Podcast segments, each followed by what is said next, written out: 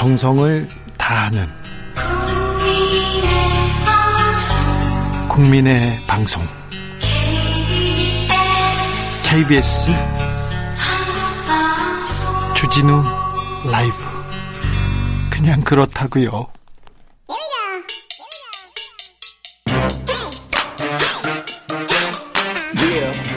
절대 놓치면 안 되는 뉴스를 향한 진지한 수다, 기자들의 수다.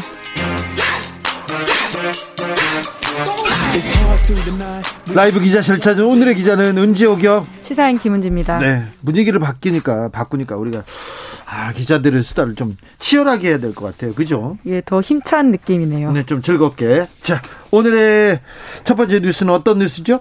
공수처 1호 사건 뭐가 될까요? 많은 사람들이 궁금해합니다. 뭐 기대하는 사람들도 있고요. 뭐가 됩니까? 네, 저도 예측하기는 쉽지 않은데요. 네. 하지만 가능은 해볼 수 있는 분위기가 있습니다. 최근에 이슈가 되는 것 중에, 검찰과 관련되는 것 중에, 수사가 지지부진한 것 중에, 문제가 있었던 것 중에 고를 거 아니에요.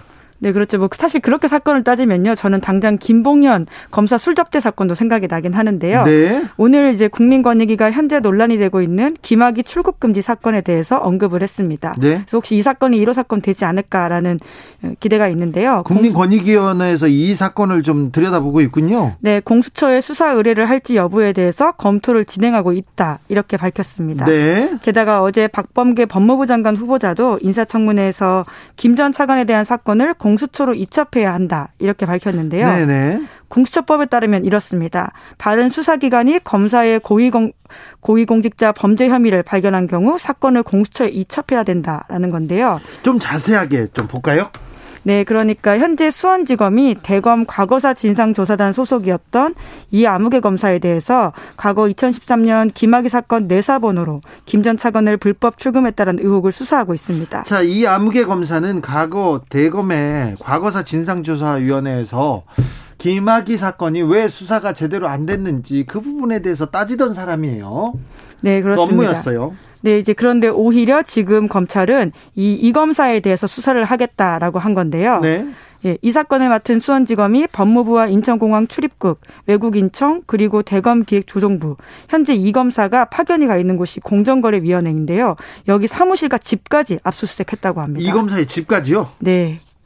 허허, 네. 자, 그때 좀 이 사건의 핵심으로 좀 다시 가보자고요. 2009년 3월로. 2019년 3월로. 예. 자, 상황을 한번 달려볼까요? 네, 아마 익숙한 장면이 다들 기억나실 텐데요. 2019년 3월 22일 새벽 0시 20분에 인천국제공항에서 태국으로 가려다가 비행기 탑승구에서 김학의 전 차관이 붙잡혔습니다. 네. 선글라스를 끼고 있고 목으로 자기의 모습들을 다 감췄던 모습이었고요. 네. 게다가 옆에 동행자가 있어서 누가 누구인지 좀 헷갈렸던 장면이 저도 기억이 나는데요. 네. 연기자들을 동원했어요. 뭐 그런 의혹을 샀죠. 본인은 네, 아니라고는 합니다. 네. 예, 이 과정에서 법무부가 김학의 장관 전 차관의 출국 정보를 무단으로 조회하고 당시에 대검 과거사 진상조사단에 파견됐던 검사가 소위 가짜 사건 번호로 출국 금지 조치를 내렸다, 이런 의혹을 조사하고 있다라고 하는 건데요. 네.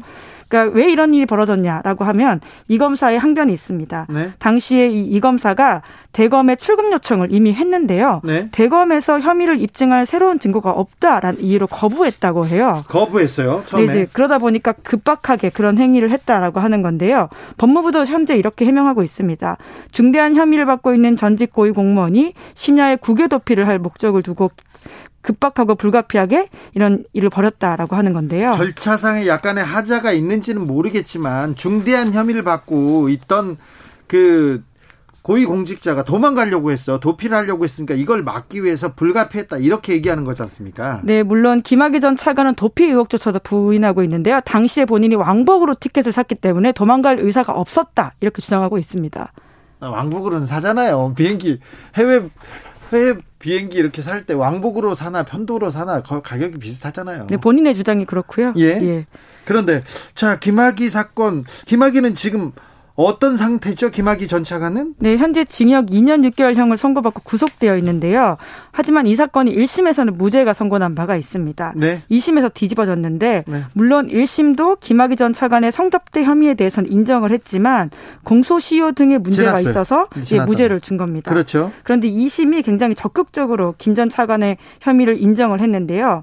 그러니까 우리가 흔히 알고 있는 김 전 차관의 스폰서가 윤중천이라고 하는 건설업자인데요. 네. 그 사람만이 아니라 최영욱의 씨라는 네. 사람이 더 있습니다. 이 사람에게 받은 돈의 일부가 공소시효가 살아있어서 유죄로 줬고요. 그럼에도 불구하고 이 사건의 분류가 김학의 전 차관을 받았던 과거 검찰에 대해서는 제대로 다루지 못했다 이런 비판이 있었는데요. 그래서 이 사건이 중요합니다. 김학의 사건이 있었어요. 그때는 경찰이 수사를 잘했어요. 박근혜 정부 초기입니다.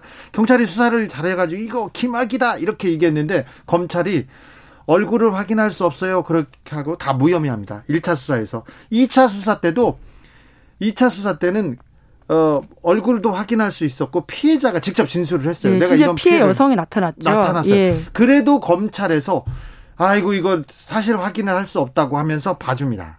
그래서 정권이 바뀐 후에 검찰 과거사회, 대검의 과거사위원회가 꾸려져가지고 이게 국민적 의혹이니까 제대로 수사하라 이렇게 했는데 수사가 잘 안 됐어요. 그때 문재인 대통령이 똑바로 하라 이렇게 얘기하니까 그때 이제 수사가 진행되려고 하던 차에 김학의 전 차관이 해외 도피를 하려고 했죠. 네. 그때 도피를 하려고 했는데 검찰에서 아니 대검에서 막아야 된다고 얘기하는데 검사들이 안 돼. 이거 막을 수 없어. 계속 얘기했었습니다. 네, 혐의가 제대로 발견되지 않았다라고 했던 건데요. 또 이런 디테일의 문제들이 또 있었습니다. 왜냐하면 조사단이었기 때문에 수사 강제권이 없었던 부분도 있어서요. 여러 네. 가지가 좀 꼬였던 상황이었습니다. 김학의 전 차관에 대한 수사는 제대로 안 했습니다. 그때 1차, 2차도 3차 때도 그렇지만 그런데 그 부분에 대해서는 안 하고 출국금지를 막 도피하면 안 돼. 도피를 막은 사람의 행위와 약간의 절차상 오류가 있다고 그걸 검찰에서 지금 열심히 수사하고 있는 거죠, 맞죠? 예, 물론 절차상 하자도 분명히 들여다봐야 될 문제이고요. 그 부분도 뭐 잘못되었습니다. 중요할 수도 있어요. 예, 그런데 하지만 더 큰 문제에 대해서는 검찰이 집중하지 않는다. 과거 검찰의 비위 사실과 조직 감싸기에 대해서는 제대로 보지 않는다. 이런 비판을 피할 수가 없는 상황입니다. 그래서 공수처가 생겼어요. 그래서 공수처 수사 1호 수사가 김학의 전 차관과 관련된 수사가 되지 않을까 하는 네 예상도 있습니다. 자, 다음 뉴스로 와볼까요? 네, 노르웨이발 백신 기사가 며칠간 전 세계를 떠들썩하게 했습니다. 그렇죠. 또 한국 언론에서 노르웨이에서 백신 맞고 뭐 수십 명이 죽었다 이렇게 해가지고 계속 기사가 이어졌지 않습니까? 네, 그래서 이 기사의 핵심을 시사인에서 좀 짚었습니다. 예. 이번호 시사인 기사를 제가 준비해 왔는데요. 노르웨이에서 코로나19 백신을 접종한 사람들이 사망했다라는 뉴스였고요. 1월 15일 23명으로 시작해서 1월 19일 33명까지 점점 늘어나자 코로나19 백신에 대한 부정적인 인식이 커졌습니다. 그런데요. 그래서 노르웨이 당국도 일종의 해명글을 발표했었는데요. 백신 접종 후 사망 사례가 백신 부작용을 뜻하지 않는다라고 하면서 숫자를 밝혔습니다. 전체 코로나19 백신 접종자가 4만 명이 넘는데 이 중에 사망 사례가 23건 보고됐다라고 하면서요. 요양원 거주자를 중심으로 맞았기 때문에 이 사람들이 좀 위험군이어서 고위험군이죠. 네, 그런 일들이 있었고 실제로 노르웨이에서는 평균적으로 요양원 거주자의 300명 정도가 매주 사망한다 이렇게 합니다. 자, 그렇다면 코로나 백신과 이 사망의 직접적인 연관관계는 없다는 건가요? 네, 이제 그렇게 볼 수 있는 부분들인데요. 코로나19 백신에 인한 인과관계로 사망한 게 아니라 선후관계에 불과하다라고 하는 거죠. 그렇죠. 예, 하지만 물론 의학 저널에서 여전히 이렇게 밝히고 있는데요. 단이라고 하는 부분을 빼놓을 수가 없습니다. 예? 고령의 극도로 허약한 노인의 경우에는 흔한 부작용일지 몰라도 건강을 악화시킬지도 모른다라고 하는 그렇죠. 건데요. 우리도 독감으로 독감 부작용 얘기 기사가 불과 얼마 전에 큰 혼란을 초래했지 않습니까? 네, 그러니까 이렇게 지나치게 부풀려서 나오는 기사화가 문제다라고 하는 점들을 지금 시사인 기사가 지적하고 있는데요. 그런데 왜 노르웨이예요? 고등어도 아니고 왜 노르웨이에서만 백신이 문제가 됐어요? 다른 나라도 아니고? 네, 노르웨이는 고등어 외에도 더 유명한 것들이 많긴 한데요. 예, 미국, 영국 등 노르웨이보다 먼저 코로나19 백신 접종한 나라가 있습니다. 게다가 대부분 나라가 요양원을 거주하는 노인들부터 백신을 접종하고 있거든요. 그런데 이 상황을 잘 알고 있는 전문가에 따르면요, 노르웨이가 굉장히 꼼꼼하게 정보를 수집하고 더 많이 알렸기 때문에 오히려 더 이슈가 되고 있다라고 하는 겁니다. 그걸 전문 용어로 보호 편향이라고 이야기를 하던데요. 네. 그래서 이제 백신 접종을 다음 달부터 시작하는 우리에게도 노르웨이 사례가 주는 교훈이 있는데 결국 언론의 역할이 중요하다라고 하는 거죠. 언론은 진짜 굉장히 중요한 역할을 하는데 역할에 비해서는 해야 될 책임에 비해서는 조금 부족하고 부끄러울 때가 좀 많아요. 좀 자, 백신, 코로나 이런 거는 국민 생명하고 직결되는 문제이기 때문에 조금 신중하게, 조금 천천히 가더라도 정확하게 써주셔야 합니다. 제발 부탁드리겠습니다. 네. 자, 마지막으로 만나볼 뉴스 어떤 내용이죠? 네, 러시아 전국 곳곳에서 시위가 열리고 있습니다. 시위가 열리고 있어요. 네. 지금 추운데. 네, 원래 러시아는 춥기로 유명한데요. 네. 심지어 영하 50도인 시베리아에서도 시위가 벌어졌다라고 합니다. 나발리. 네, 그렇습니다. 독극물 테러를 당했던 악셀레이 나발리의 석방을 요구하는 시위인데요. 굉장히 영화 같은 사건이었습니다. 작년에 독극물 테러 당했는데 독일 의료진 덕분에 살아난 인사입니다. 모스크바에서 비행기를 국내선을 러시아에서 타고 가는데 갑자기 쓰러졌어요. 독극물로 누가 공격을 당한 게 분명해. 그래서 독일에 가서 겨우겨우 살아났습니다. 그래서 조국에 돌아오자마자 구속됩니다. 네, 그렇습니다. 왜 돌아오는 상황에서 거의 체포되는 게 예정되어 있었는데요. 그런 위험을 알면서도 돌아왔기 때문에 많은 러시아인들이 감동하고 시위를 벌이기 시작했다라고 합니다. 그런 것도 있고요. 나발리가 반 푸틴 세력의 좀 정점입니다. 그리고는 들어가기 직전에 유튜브에서 푸틴의 약점들 계속 지금 공격하고 있어요. 네, 저도 그 유튜브 봤는데요. 검색하시면 보실 수 있습니다. 하지만 러시아어이기 때문에 영어 자막 같은 게 좀 필요하긴 한데 자막이 없어도요. 와우, 화면 보면요 대단합니다. 그렇죠. 엄청난 궁전이 있습니다. 네, 푸틴의 1조 4,700억 원짜리 호화 궁전에 관해서 113분짜리 영상을 올렸습니다. 예. 여기에는 궁전 평면도, 사진, 상세 비용 내역까지 모두 담겨져 있는데요. 물론 이에 대해서 푸틴 대통령은 부인하고 있습니다. 이 정보는 이미 과거부터 있던 거고 그런 거 다 편집이자 합성이다 이렇게 주장하고 있습니다. 네. 또 나발리가 또 공개한 게 있죠? 네, 푸틴 대통령의 사생활을 알려진 10대 여성의 인스타그램 계정을 공개했는데 게다가 러시아에서는 지금 푸틴의 종신집권 야욕이 구체화되고 있기 때문에 나발리 인기가 점점 올라가고 있습니다. 네. 지난해 7월 러시아 정부는 2024년까지 임기였던 푸틴에 대해서 2036년까지 집권이 가능하게 개헌을 했다라고 하고요. 했어요. 개헌을 이미 끝냈어요. 네, 이제 그 사건이 일어난 이후에 나발리 독극물 테러 사건이 또 있어서 굉장히 큰 집중을 받은 바가 있습니다. 나발리가 지금 미국과의 관계에서도 굉장히 중요한 역할을 할 수도 있습니다. 서방 국가에서 또 특별히 미국에서 이 나발리 얘기를 하기 시작했어요. 목소리를 높이고 있어요. 네, 신 바이든 행정부는 인권을 강조하는 기조이기 때문에 더욱더 그러한데요. 과거 트럼프와 푸틴 사이에 굉장히 훈훈한 분위기가 있었는데 그런 걸 기대하기는 어려울 것으로 보입니다. 네. 제이크 설리번 미국 국가안보보좌관이 나발리 즉시 석방돼야 한다 이렇게 밝힌 바가 있고요. 미 국무부도 마찬가지입니다. 네. 뿐만 아니라 독일, 프랑스 주요 도시에서 나발리 석방 요구하는 연대 시위가 벌어졌는데 심지어 EU 의회는 나발리를 석방하지 않으면 러시아와 독일을 연결하는 해저 천연가스관인 노르트스트림 2 공사를 중단하라라는 결의안을 채택하기도 했습니다. 네. 이게 굉장히 유럽에서는 중요한 이슈라고 하는데요. 네. 천연가스의 상당 부분을 차지하고 있기 때문에 경제적인 부분과도 연관되어 있습니다. 네. 그래서 여러모로 굉장히 복잡하고 예민한 유럽 상황이고요. 현재 러시아 외무부는 다른 나라에 대한 내정 간섭을 중단하라면서 미국에 대해서 강력한 목소리를 내고 있습니다. 알렉세이 나발리. 러시아 문제에 굉장히 중요한 화두가 될 것도 같습니다. 그래서 이 이름 기억하라고 김은지 기자가 지금 이 뉴스 뽑아왔습니다. 기자들의 수다, 지금까지 시사인의 김은지 기자였습니다. 감사합니다. 정치 피로, 사건 사고로 인한 피로, 고달픈 일상에서 오는 피로. 오늘 시사하셨습니까? 경험해보세요. 들은 날과 안 들은 날의 차이. 여러분의 피로를 날려줄 저녁 한 끼 시사 주진우 라이브.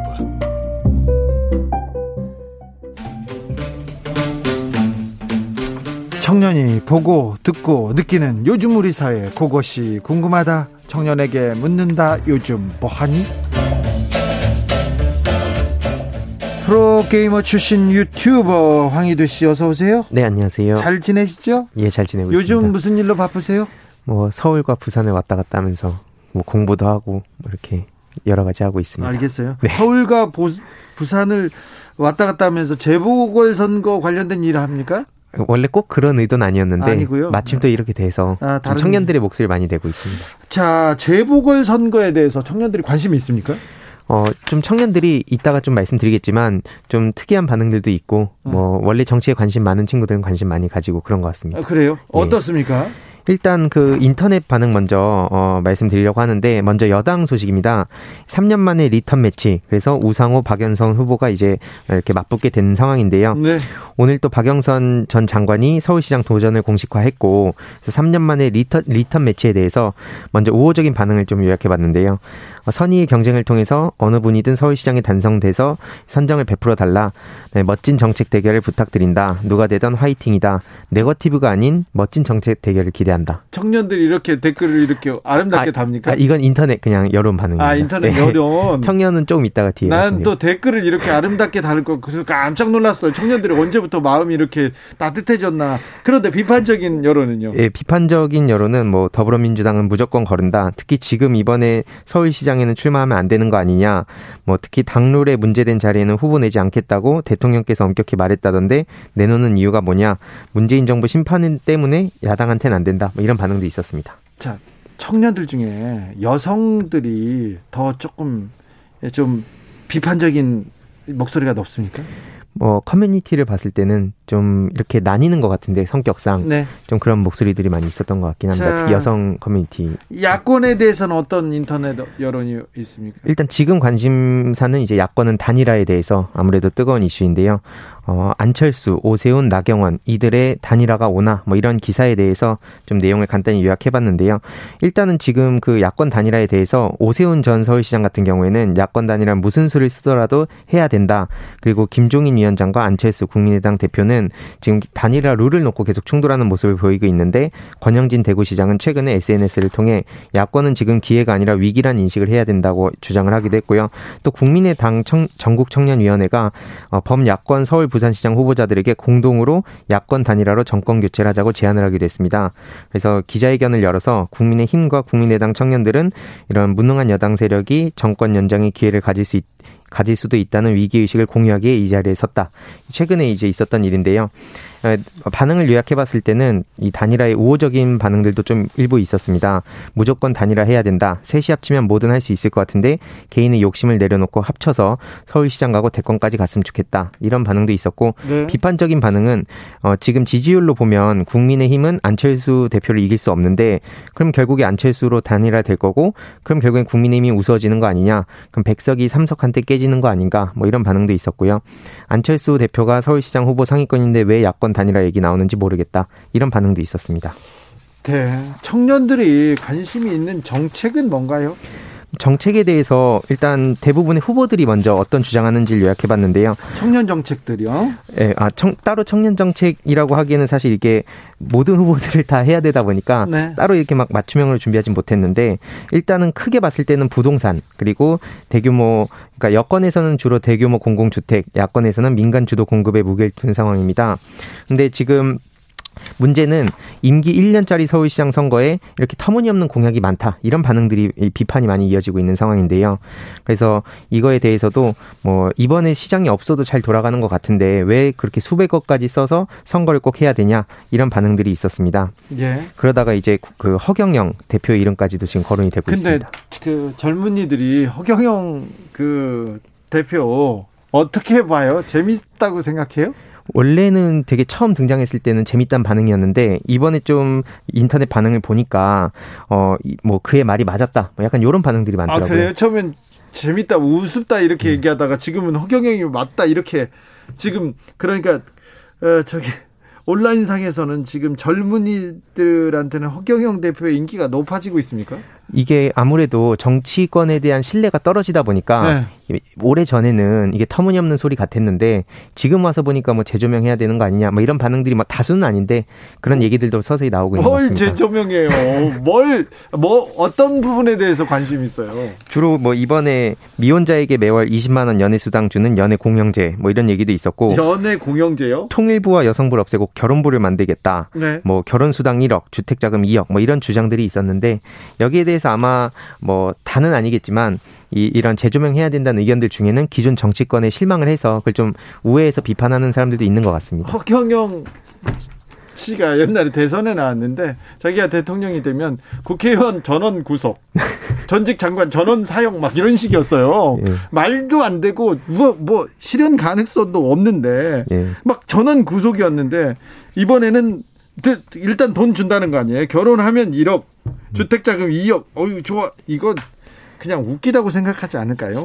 예, 아무래도 그냥 웃기면서도 그만큼 힘든 상황을 대변하는 거에 대해서 뭐 이렇게 우호적인 반응을 보이는 것 같은데 네. 특히 이제 그 청년들 반응을 따로 모아봤을 때 대체로 정치적 성향에 따라 나뉘는 것 같습니다. 그리고 뭐 부동산 이야기도 종종 있는 편인데 지금 보니까 좀 그 후보자에 따라서 주식시장의 기업 종목 그러니까 한마디로 주가가 어떻게 움직일 것인지에 대한 분석글들이 좀 많이 보였습니다. 그래서 공통적으로는 이제 부동산 이슈에 좀 관심이 많이 보였지만 젊은 층에서는 막 정치인 테마주, 뭐 정치에 대한 회의감, 뭐 그러니까 누가 하든 비슷할 것이다, 뭐 이런 반응들이 많이 보였고 기성 정치인보다는 새로운 인물이 서울시장하는 게 바람직하다, 뭐 이런 의견도 있었습니다. 네. 그리고 청년들이 관심 있는 게 또 어떤 내용이 있나요? 최근에 좀 이슈가 점점 더 이제 더 될 것 같은 주제이긴 한데요. 시설에서 생활하던 그런 보호 아동들이 만 18세가 되면 홀로서기를 시작해야 된다고 합니다. 근데 어려움 때문에 극단적인 선택을 하는 경우도 적지 않다고 하는데요. 이런 기사가 최근에 나왔는데 이런 부분에 대해서 조금 공감하는 청년들이 많군요. 그런 청년들이 자주 가는 커뮤니티에는 아직까지 그리 많지는 않았던 것 같습니다. 근데 이런 소식을 접하고 이들이 만든 유튜브 채널이라든지 뭐 캠페인에 공감한다든지 최근에 막 드라마 같은 걸 통해서 이런 소식들이 서서히 알려지고 있는 상황인 것 같습니다. 네. 아마 그래서 올해 말쯤 되면은 더 많이 공론화가 되지 않을까 싶은데요. 자, 청년들이 연애에 관심보다 지금은 부동산보다 주식에 관심이 있는 게 저는 진짜 너무 놀랍고요. 그거 말고는 또 다른 어떤 거에 관심 있어요?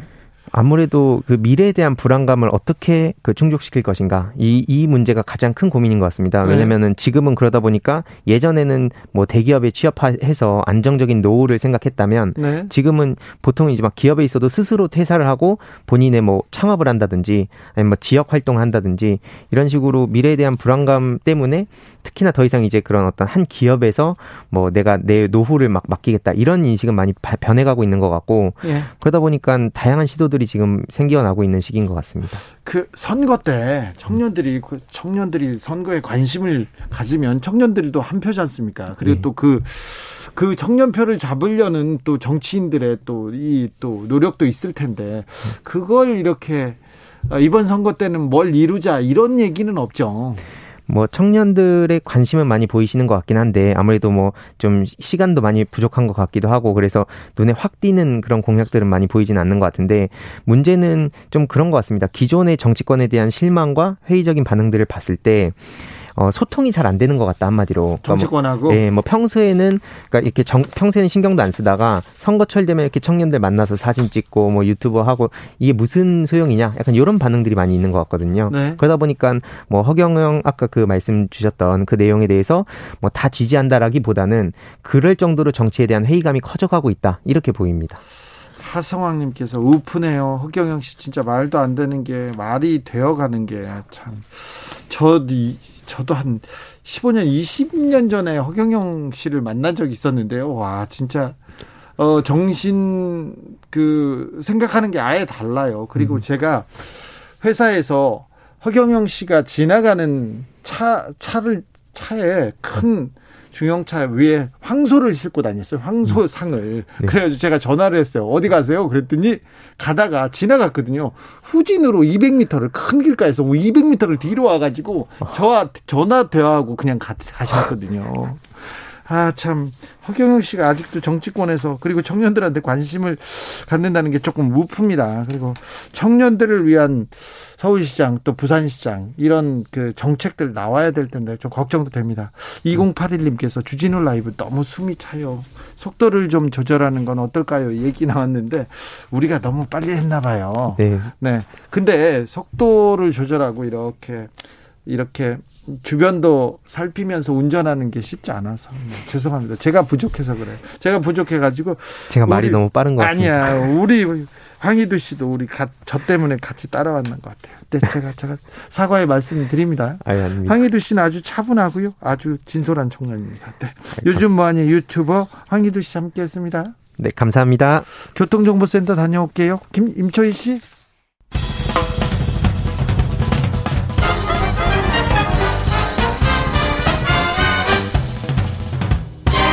훅 인터뷰. 모두를 위한, 모두를 향한 모두의 궁금증 훅 인터뷰. 모든 도민에게 10만 원씩 지급하겠다. 경기도가 지난해에 이어서 올해도 재난기본소득 지급을 결정했습니다. 경기도의회에서 어제 오늘 지금 회의를 열어서 관련 내용 살펴보고 있는데요. 좀 더 자세히 알아보겠습니다. 장영국 경기도의회 의장님, 안녕하세요. 네, 안녕하세요. 자, 이런 경기도민한테는 재난기본소득 다 주겠다, 이런 제안의 배경은 무엇입니까? 네. 지난해 경기도의회 마지막 회기가 12월 18일에 끝났지만요. 도민을 위한 실질적 지원책이 무엇일까? 작년 말부터 매일같이 고심을 거듭하고 의원들 간의 논의를 지속해 왔습니다. 네. 예, 지금 코로나19가 발생한 지 1년이 지났는데 1년 내내 사회적 거리두기와 일부 업종 영업 제한이 경기 침체로 이어지는 악순환이 되풀이 됐습니다. 네. 그래서 도민의 피로감은 감당하기 힘들 정도로 누적됐고, 네, 현장에서 뵙는 도민들의 경기 체감도는 최악인 상황입니다. 네. 네, 그래서 경제적 타격을 입은 정도는 개개인이 다르지만, 네, 누구 한 명 힘들지 않은 사람은 없는 상황이거든요. 네. 그래서 모두가 어려운 시기인 만큼 작게나마 도민을 위한 방안을 고심했고요. 네. 그래서 의장단, 상임위원장단, 교섭단체 대표단과 논의한 끝에, 네, 방역에 지장을 주지 않는 것으로 전제로 한 2차 재난기본소득 지급을 제안하게 됐습니다. 네. 의장님 얘기를 들으니까 고민이 아주 깊었다는 걸 제가 알겠습니다. 자, 네네. 길게도 잘 쓰셨어요. 자, 의장님, 예, 이재명, 예, 경기도지사가 재난지원금 이거 줘야 된다 외치셔서 그런 것이 아니고 도의회 의장님을 비롯한 의원들끼리 계속 협의한 과정이다, 이 말이죠. 네네네. 자, 재난기본소득을 이렇게 지역경제 활성화에 도움이 된다고 하면서 이렇게 1차 재난지원금도 줬지 않습니까? 이게, 네, 경제적으로 효과가 있습니까? 그럼요. 그때 당시에 1,300명이 넘는 분들에게 재난기본소득을 지급했는데요. 1,300만 명? 예. 네. 총 지급 대상의 97.2%가 신청을 했어요. 예. 그래서 거의 대부분이 도민들의 혜택을 받고 또 큰 관심과 호응을 얻었습니다. 네. 아마 재난기본소득의 효과는 연구기관별로 이견은 있지만, 예, 실효성 있는 정책이라고 생각하고요. 예. 그리고 실제로 경기도 분석 자료를 보면 도민 1인에게 10만 원을 지급했을 경우 최대 18만 5천 원 정도를 소비한 것으로 나타났습니다. 그래서 이번 지원책이 적절한 시기에 집행된다면 경기 부양 효과를 가져올 수 있을 거라고 기대하고 있습니다. 예산이 문제일 텐데요. 예산은, 네, 어떻게, 재원 조달은 어떻게 하실 계획입니까? 네, 경기도의회가 제안에 앞서서 경기도 재정 현안을 여러 차례 걸쳐 꼼꼼하게 검토를 했습니다. 네. 1차 재난기본소득 수준으로 시행한다고 가정했을 때, 네, 1조 4천억 정도의 예산이 소요되는데요. 네. 경기도 자체의 예산으로 전액 지급이 가능한지, 그리고 시군이 부담이 발생하지 않을지 철저히 살펴봤는데요. 네. 검토 결과 경기도에서 운영하는 기금으로 활용하면 지방채를 발행하는 일 없이 전액 지급이 가능한 것으로 판단했습니다. 네. 이재명 지사가 더 줘야 된다고 이렇게 뒤에서 밀어붙이고 그러진 않았습니까? 더 줄 재원은 지금 이 정도가 딱 적당합니다. 했던 것 같습니다. 알겠습니다. 9589님께서 재난기본소득 엄청난 심리적 안정감 줍니다. 국가가 개인을 보호하고 있다는 안정감 매우 중요한 것입니다 하면서 예. 찬성의 목소리를 보냅니다. 자, 경기도 의회나 경기도에서 반대 목소리는 없습니까? 반대 목소리라기보다는 재정 현황과 그렇죠. 지급시기에 대한 깊은 논의가 있었습니다. 예. 소요 예산에 대해서 미리 분석을 했기 때문에 네. 재난기본소득 추진이 가능할 것으로 일단 판단을 했고요. 네, 큰 어려움은 없군요. 네. 큰 반대도 없고요. 예. 그래서 먼저 사회적 거리두기 2.5단계에서 제일 중요한 건 지급 시기라고 봤습니다. 언제 정도 지급하실 예정입니까?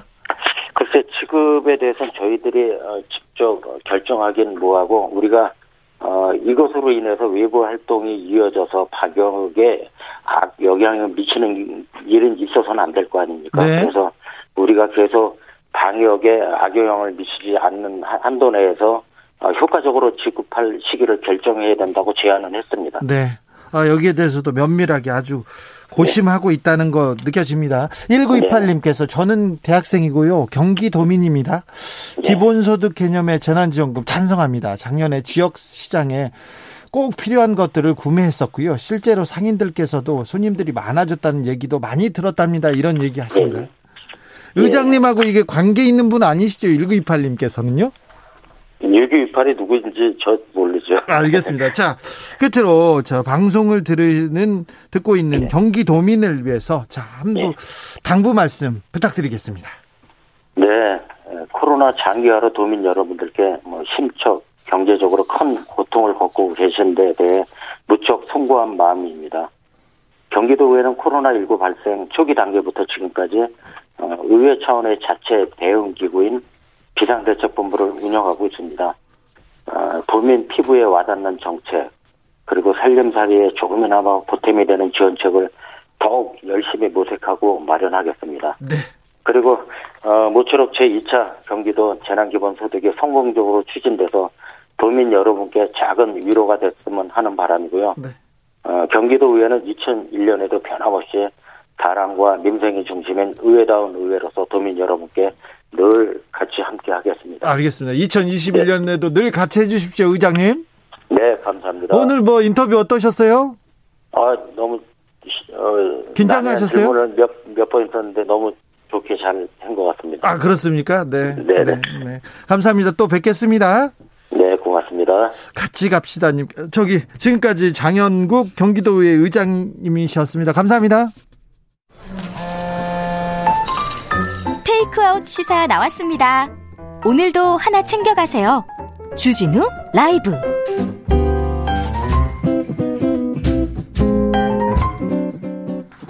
코로나 시대에 재난지원금을 두고 정치권에서 갑론을박이 이어집니다. 그런데요, 재난지원금 줘야 된다 처음으로 제안한 사람이 있습니다.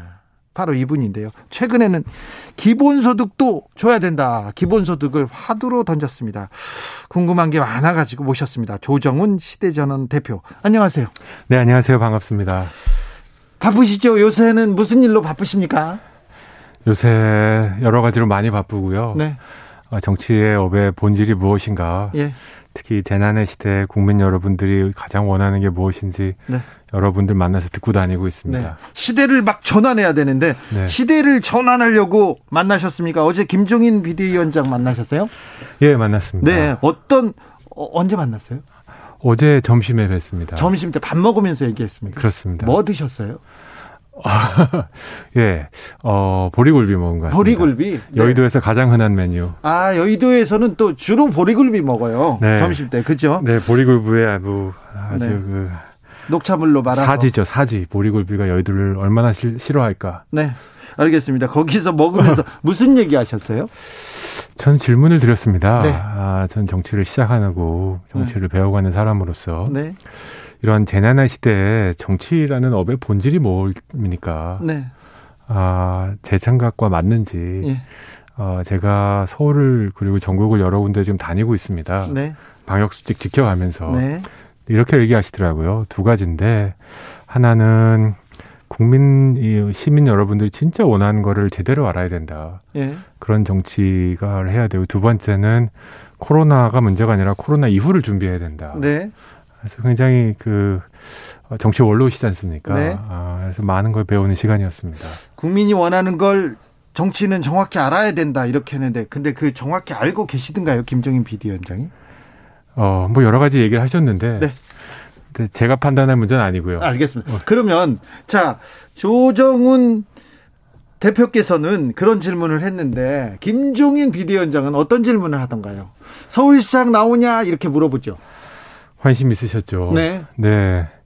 관심 있으셨고, 이제 어떻게 앞으로 혼자인데 네. 앞으로 어떻게 할 거냐. 네. 네, 이런 여러 가지 질문하셨죠. 국민의 힘으로 들어와라 이런 얘기도 하셨어요?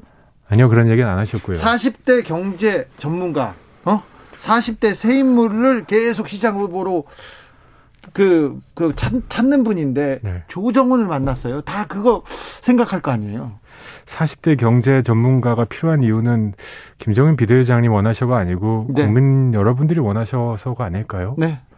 저는 그렇게 생각합니다. 그래요? 먹고 사는 문제가 정치의 본질이다.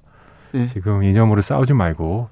국회 앞에서 시위하신 분 중에 대부분 다 생계형 시위지 않습니까? 그렇죠. 네, 그래서 저는 남의 국민의힘의 당의 야권도 아니라 세판짝이 어떻게 생각하냐 하는데, 저는 남의 당 얘기할 필요는 없다고 생각하고요. 예.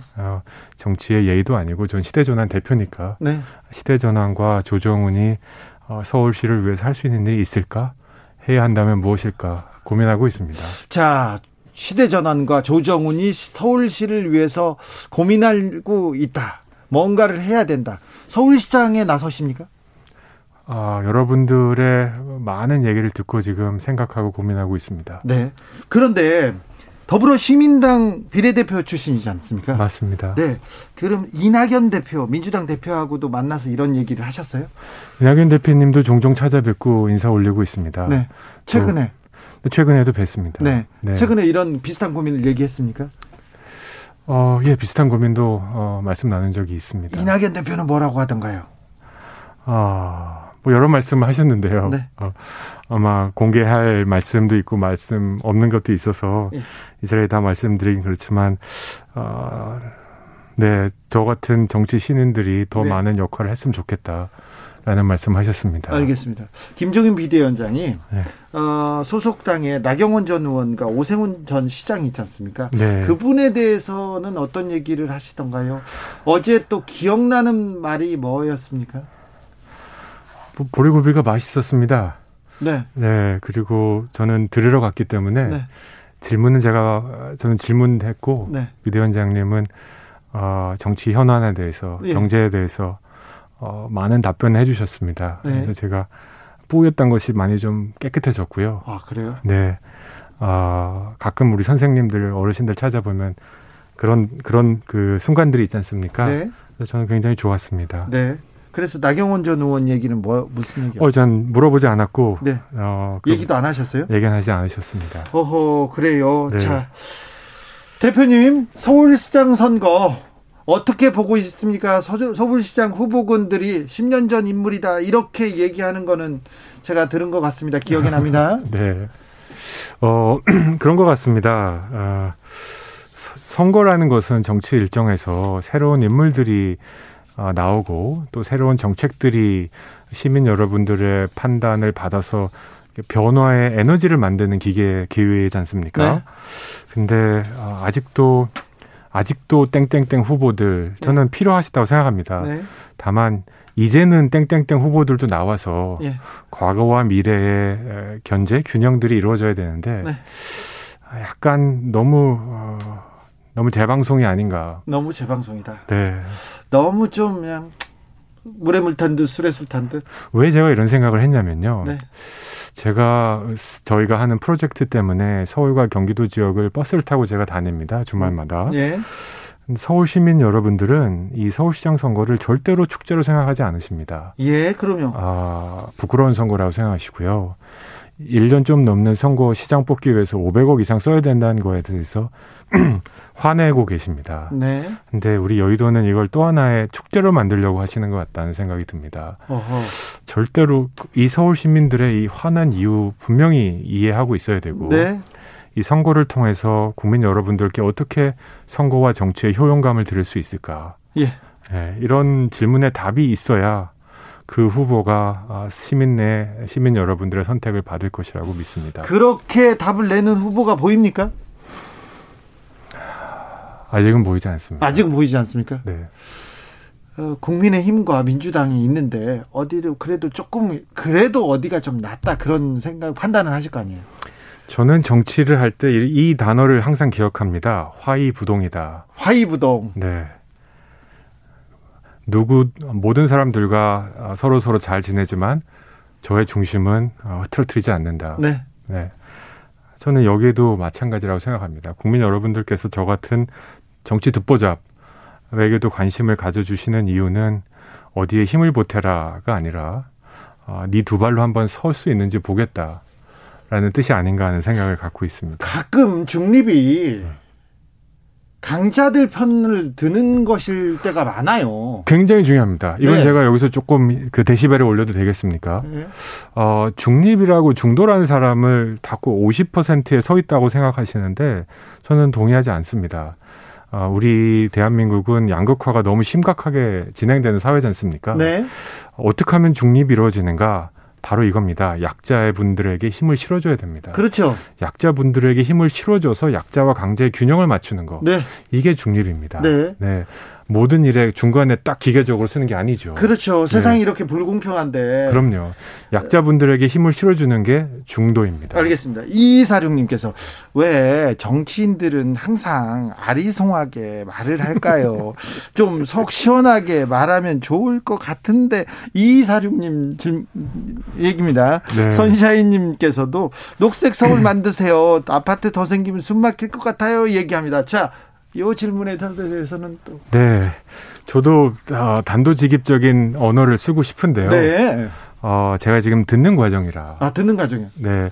정치에서 저 말하는 것보다 중요한 게 듣는 거거든요. 네. 10번 듣고 한 번 얘기하는 거라 그렇고요. 네. 녹색 서울은 뭐 전적으로 동의합니다. 네. 저는 그린벨트 이제 해제할 곳도 없고요.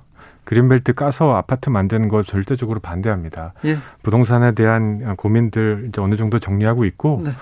곧 시민 여러분들께 발표할 예정입니다. 자, 시대를 전환하려면 좀 듣고 이제 활동해야 되는데 행동해야 되는데 목소리도 내고요. 자, 이낙연 대표도 만나서 얘기를 들었다고 했는데 이 공유제에 대해서는 어떤 의견을 가지고 계십니까? 좀 아쉽습니다. 이 단어가 주는 그 오해가 있고요. 예. 그다음에 발신자, 그러니까 정부, 정치가 주는 약간의 그 강압성이 있습니다. 네. 그리고 세 번째는 약간 그 시대에 대한 이해가 조금 다르다라는 생각입니다. 네. 97년 금모으기 운동의 그 재판은 벌어지지 않습니다. 네. 97년 금모으기 하셨던 분들이 대부분 중산층과 저소득층이셨는데, 그렇죠. 그분들이 대부분 중산층에서 이제 멀어져 버렸습니다. 네. 올라간 게 아니라 내려간 거죠. 네. 그분들이 국가와 사회가 나에게 해준 게 없다라는 배신감과 정부에 대한 효용감이 굉장히 낮습니다. 네. 이런 상황에서 다시 한번 이익을 공유하고 다시 한번 희생해 주십시오라는 메시지가 울림이 없습니다. 그런데 그거는 중산층 서민한테 얘기하는 게 아니라 코로나 시대에 다 어려운데 돈 많이 버는 사람들 있지 않느냐.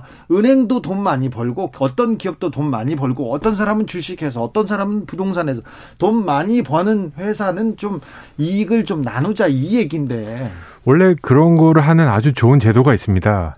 그게 뭐냐면 바로 세금이라는 겁니다. 네. 세금은 부가 있는데 과세하죠. 네.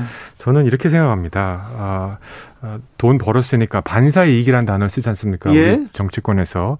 전 살짝 위험하다고 생각합니다. 왜냐하면 이 사람들 고생하는데 넌 돈 벌면 안 돼. 이래서는 안 되거든요. 예, 아니죠. 네, 원칙적으로 돈을 벌면 떳떳하게 버시고 그에 따른 세금을 내세요. 네. 그거지 않습니까? 네. 그래서 뭐 플랫폼 기업이 돈을 벌던, 네. 주식에서 돈을 벌던, 부동산에서 돈을 버시던 세법에 따라서 정확하게 세금을 내세요. 네. 그리고 필요하면 증세를 합니다. 네. 그래서 일반적인 재정 정책을 가지고 시장을 운영해야지. 네.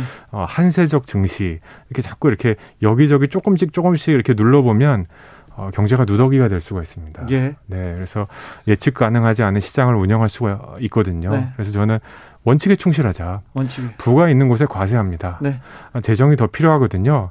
할 수 없이 보편과세, 고소득자 증세해야 됩니다. 네. 그리고 복지를 더 두텁게 만들어야 됩니다. 이 원칙은 재난 시대에도 일반 시대에도 적용돼야 됩니다. 네. 이익공유제라는 것보다는 고통 분담은 동의하실 겁니다. 예. 근데 이익공유라고 하면 약간 강제적 박탈, 뺏음 이런 뉘앙스가 있거든요.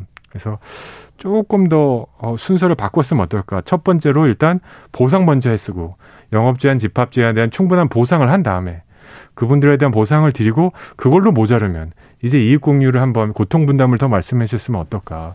네. 네, 정책의 순서가 좀 바뀌었으면 어떨까 하는 생각은 있습니다.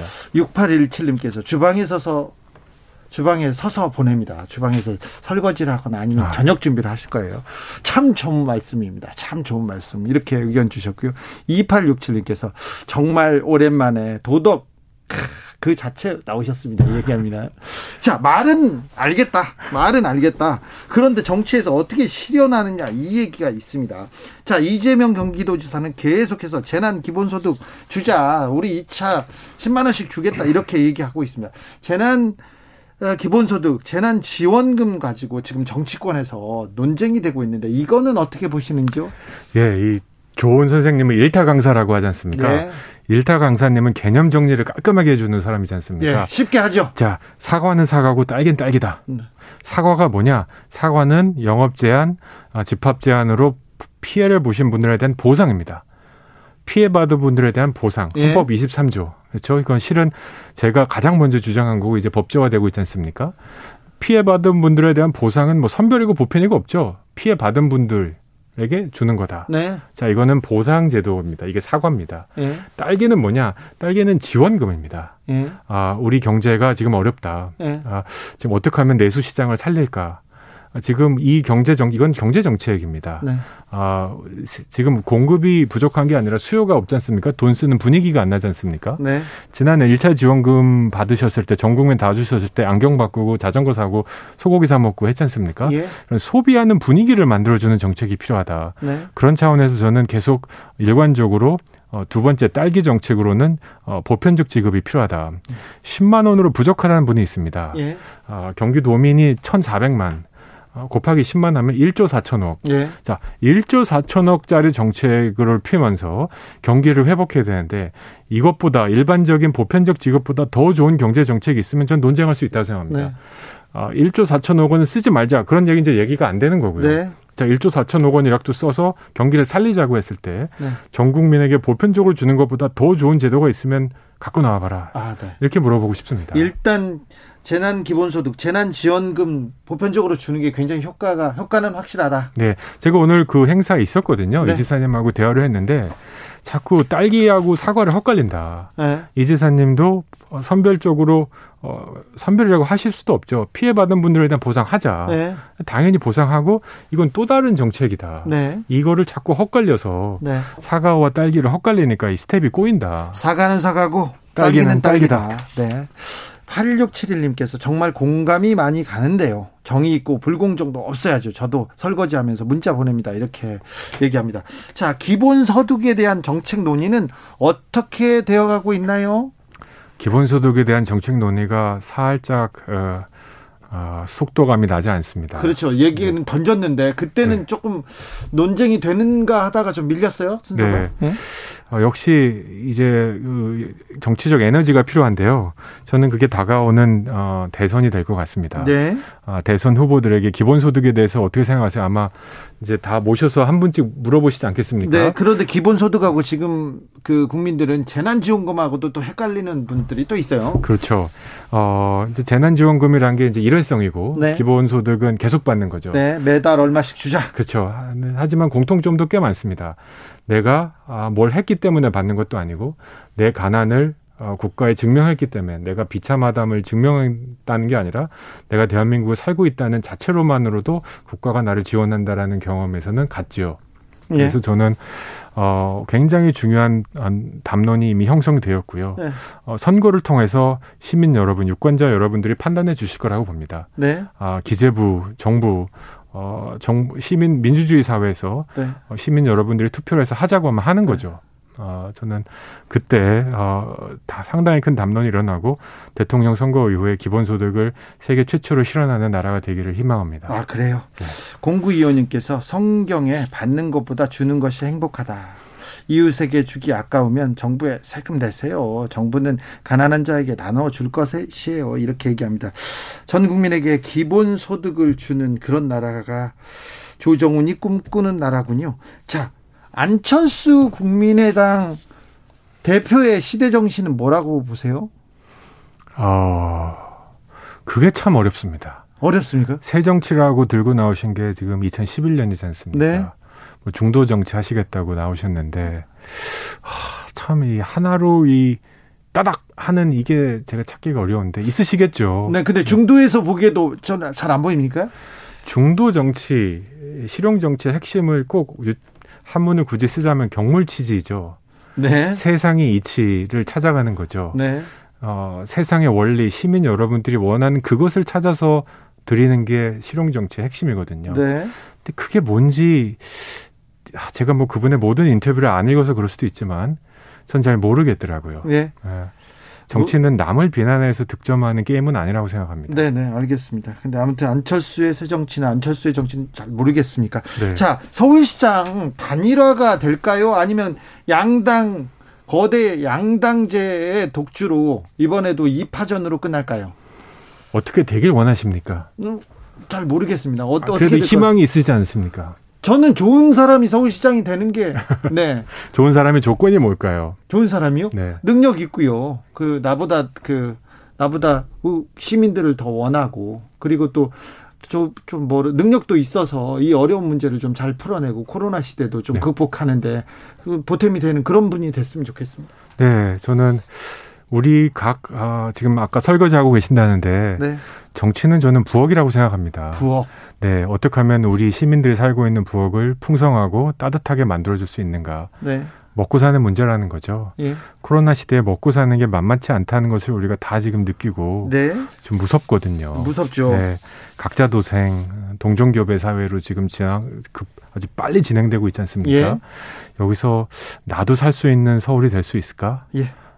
나도 잘 살 수 있는 서울은 누가 만들어줄까? 예. 65만 채 아파트가 중요한 게 아니죠. 네. 내가 살고 싶은 곳에 한 채 아파트를 나는 가질 수 있을까? 네. 이게 중요한 거죠. 네. 그래서 어떤 서울시장인가는 이렇게 생각합니다. 네. 우리 시민들이 진짜 어려워하는 그 어려움의 급소를 아는가? 네. 그리고 두 번째, 코로나 시대에 급급한 당장의 백신 갖고 논의하는 게 아니라 코로나가 지나가면 어떻게 살 건데? 네. 없어지는 일자리는 어떻게 만들 건데? 이 미친 부동산은 어떻게 잡을 건데에 대한 설득력 있는 담론을 내세우는 사람. 옛날에 내가 뭘 해서 훈장이 가득하다는 사람이 아니라, 예.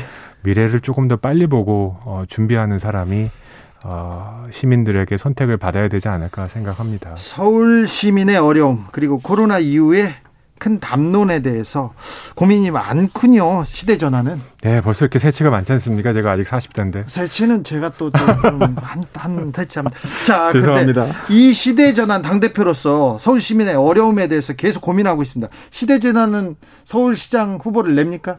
예, 낼 예정입니다. 냅니까? 네. 그러면 조정훈이 나옵니까? 당내 공천 겨정을 곧 시작할 예정입니다. 조정훈 말고 시대전환에서 아는 사람 없는데요? 저도 처음엔 아무도 모르셨습니다. 네. 예, 정치 듣보잡 마치 이런 것 같죠. 기업에는 우리 경제에는 대기업도 필요하죠. 네. 하지만 저희는 정치 벤처입니다. 네. 시민 여러분, 벤처도 한 번은 성공 신화를 만들어야 되지 않을까요?